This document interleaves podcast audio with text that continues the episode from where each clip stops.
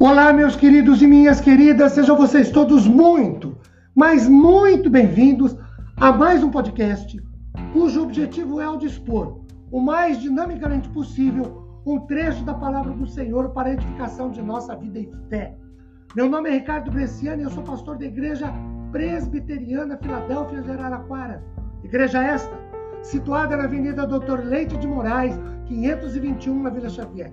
É sempre uma grande alegria levar a todos vocês mais uma reflexão bíblica. Hoje, tendo por base a carta de Paulo aos Gálatas, capítulo 5, versículo de número 13, porque vós, irmãos, fostes chamados à liberdade.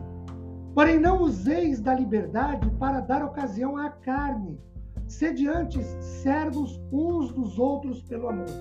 Liberdade implica responsabilidade e compromisso. Essa é uma tese.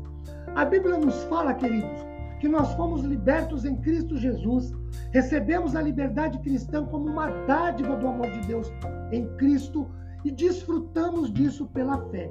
Mas não somos libertos pela fé para cuidarmos apenas de nós mesmos.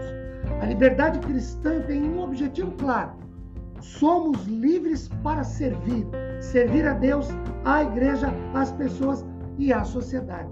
A vida cristã resume-se em servir, o que significa dizer que não há relacionamento de vida com Deus sem serviço, ou quem não serve não se relaciona com Deus.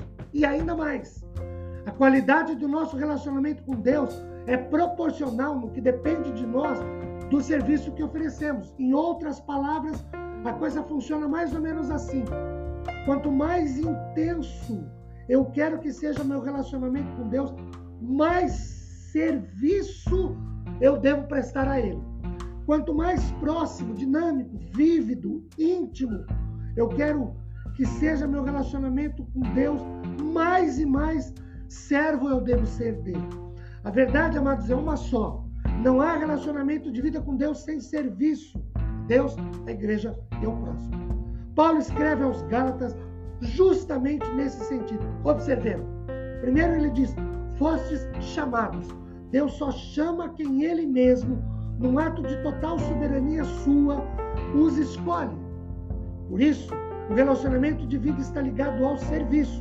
Deus só chamou a quem escolheu. E quem é escolhido deve servir. Segundo, o texto diz: fostes chamados à liberdade. A liberdade de que a Bíblia nos fala, queridos, só é obtida mediante o conhecimento da verdade que é o Senhor Jesus.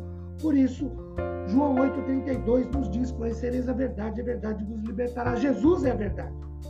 Deus nos libertou em Cristo para que o sirvamos. Terceiro, o texto diz que nós somos chamados para a liberdade e não devemos usar da liberdade para dar ocasião à carne, isto é, para não usar a liberdade para benefício próprio, para deleite próprio, de modo dissoluto, irresponsável, descomprometido. Quarto, o texto diz: sede antes servos uns dos outros pelo amor.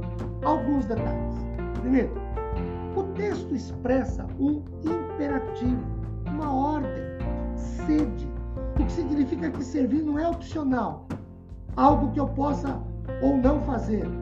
É algo que eu devo fazer. É uma ordem. Eu devo obedecer.